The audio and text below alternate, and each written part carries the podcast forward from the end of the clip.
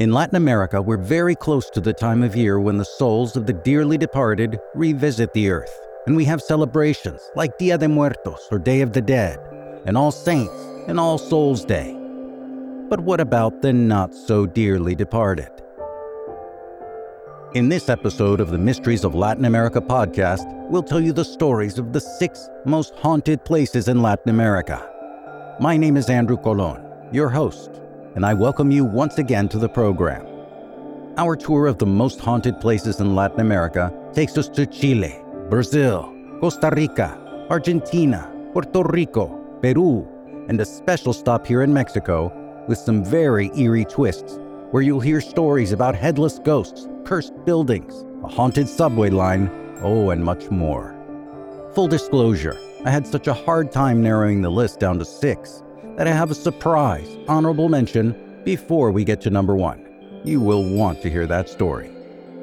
So before we get started, sit back, relax, make sure to take a sip of your pumpkin spice abomination, or maybe something stronger. You might need it and make sure to subscribe to the podcast wherever you're hearing it.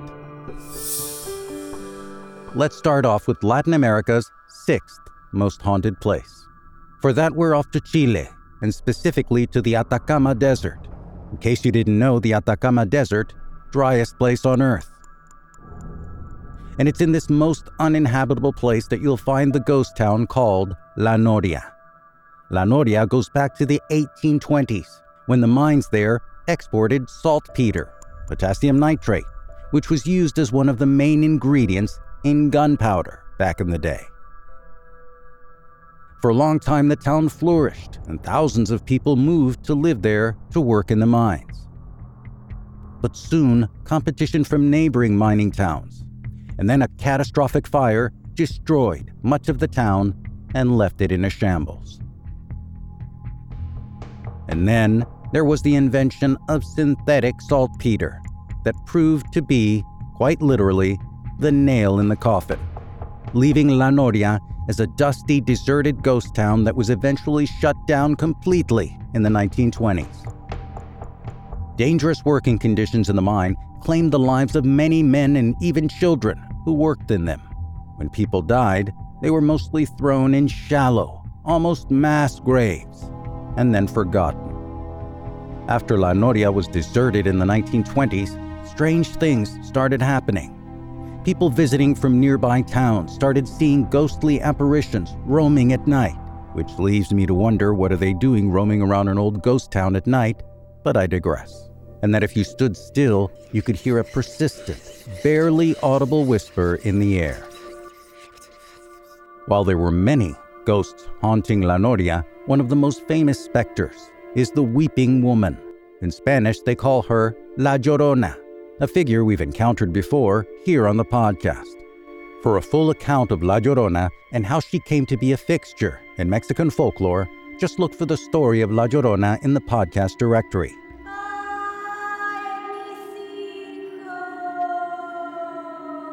Local Chilean folklore says that this Llorona was a grieving mother who roams the town searching for her lost children who were killed in the mines and lost forever.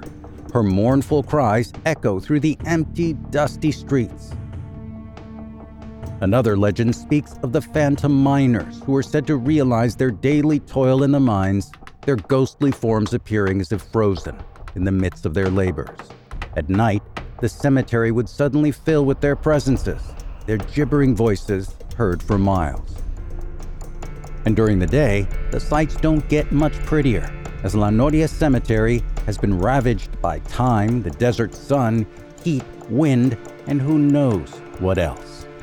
If you go there, you'll find an ocean of rotting wood crosses and graves that now sit wide open, exposing the bones of La Noria's dead residents as they sit bleaching in that unforgiving sun.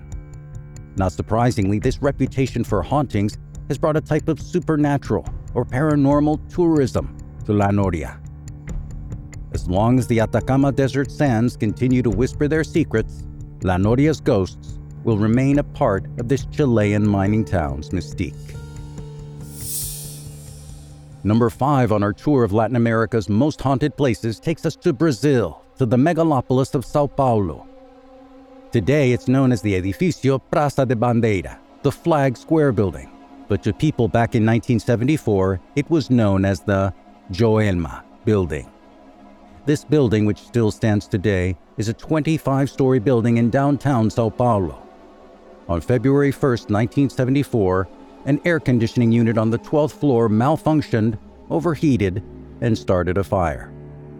Because super flammable materials were used to finish the interior, the whole building was engulfed in flames within 20 minutes. At the time, no emergency lights, fire alarms, fire sprinkler systems, or emergency exits were installed in the building. Of the 756 people occupying the building, at least 179 were killed and 300 injured, with some choosing to leap from the towering structure's windows in a final act of despair. One of the worst mysteries unfolded in the building's elevator, where 13 charred, unidentifiable bodies were discovered. These nameless victims now rest in anonymous graves. And we say anonymous because they were 100% unidentifiable with the means available at the time, and they're buried in the quiet solitude of the Vila Alpina Cemetery. Many people who go there at night, though, say it's not so quiet, as they've described hearing anguished cries, disembodied voices, and mournful moans emanating from the anonymous graves. But there's more to the story. According to a local legend, the Joelma building was constructed on the same land as the home of a man named Paulo Ferreira de Camargo. A young chemistry professor, Camargo owned this home in the city center and often took his mother and sisters to the nearby hospital to treat illnesses they had. During those visits to the hospital, Paulo met and fell in love with a nurse named Isaltina dos Amaros. Ah, but his family disapproved of the union. You see, Isaltina was not a virgin before marriage, and in Sao Paulo's social circles, a young lady's reputation was everything. The mother and sisters did everything they could to keep the two apart, eventually driving Paulo into a very dark place where he snapped, shot his family to death in his home, and buried them in the backyard. The police eventually came to investigate the women's disappearances, and Paulo took his life in front of them before confessing his crimes. It's believed that the Joelma building isn't just haunted by the spirits of those lost in the fire, but also by those of a troubled professor and his murdered family. The fourth most haunted place in Latin America takes us to Cartago, Costa Rica, and to the haunted parish ruins. Las Ruinas de la Parroquia are the ruins of a Catholic church originally built in 1573 as a shrine to St. James the Apostle. It was rebuilt many times after multiple earthquakes over 300 years destroyed it over and over, until finally in 1910 the church left it unfinished, and the locals decided the land was cursed and left it to crumble into a ghostly skeleton of its former self. During the day, the area has an air of solitude and peacefulness, but the garden of the parish has a different energy once the sun goes down transforming from a peaceful park to an eerie and decrepit place where spirits are said to roam. A popular local legend states that two brothers once came to Cartago from Spain during Costa Rica's colonial period. One was a popular man who went on to become the town's mayor, and the other, a Catholic priest. Everything was going smoothly for both of the brothers, but the brothers' relationship was destroyed when the priest became romantically involved with his sister in law. Yes, his brother's wife. Upon learning of his wife and brother's betrayal, the mayor decided to exact revenge by beheading his brother with his sword, burying his body underneath the unfinished church's grounds, and using his political influence to hide the crime he had just committed. Since then, countless sightings of a headless priest wandering through the Cartago parish ruins of night have arisen. Many believe the ghost of this headless priest could be the reason why the church was never completed, as the legend says that the priest cursed the ground before he was murdered. Place number three on our list of Latin America's most haunted places are the Pasco and Alberti metro stations in Argentina. The A line on Buenos Aires, Argentina's metro completed in 1913, is the oldest subway in Latin America and has had quite a dark history. At least six workers lost their lives building the line, and two of the most well known deaths were the cases of men simply remembered as Giuseppe and Leonardo, Italian immigrants whose deaths were covered up and ruled accidental when in fact they were result of negligence. People who have been there late at night have heard the sound of footsteps, but with no one around. And when they look out into the platform late at night, they can see the ghostly apparitions of both men, one with a shovel in his hand and the other holding a pick, as they both reportedly died when a ceiling caved in on them during the metro's construction. Others who ride the train at night say they see the reflections of people's ghostly, gloomy faces flashing up right next to the windows as the train goes down the line. If you take the A line, you'll get to the Pasco and Alberti stations, and they're quite unusual because they only have service going in one direction, even though they were originally intended for service in both, as they were partly closed for mysterious reasons. The signs with no traffic in those stations are therefore called phantom lines. And people say that ghostly figures appear to anyone brave or brainless enough to be in the empty side of those stations. Something in those stations even turns off the security cameras. And those same ghostly figures appear staring into the cameras when they're turned back on, scaring the chimichurri out of the security staff. A member of the maintenance staff reported seeing a tall, bald man wandering along the train's tracks. And when he ran after him, he said the man ran around a corner and disappeared into thin air. It's also said that a phantom bride roams along the tunnels of the Pasco and Alberti stations, sort of a phantom in a phantom. She floats in and out of the tunnels in her white wedding gown. As legends say, she was left standing at the altar the day of her wedding and she threw herself onto the tracks. And now we travel to San Juan, Puerto Rico, where we visit the number two most haunted site in Latin America, El Castillo de San Cristobal. The military fortress called the Castillo de San Cristobal was built by Spain in 1793 to defend the city from foreign invaders and was used as a military base up until after World War II. It's a massive structure that has seen much conflict and death over its 230 year history. The fort's tragic legend involves the story of a young woman named Maria Dolores, who also happened to be an executioner's daughter. It seems that Maria fell in love with a man named Betancourt, a thief who was arrested for his crimes and sentenced to death in the fortress. He was put to death by Maria's father. Unaware of her lover's fate until she came across his body in the gallows, Maria was devastated and hung herself beside her lover, where her father found them both when returning to dispose of Betancourt's body. The cursed lovers are now two of the several ghosts who haunt the fortress's walls. San Cristobal was known as a place where soldiers mysteriously went missing. On several occasions, soldiers on guard would call out to each other in the night and then get no response. The clothes and weapons of the missing soldier would be left behind, but they were never seen again. It's said that the devil devoured them, and now they wander the grounds of the fortress for eternity.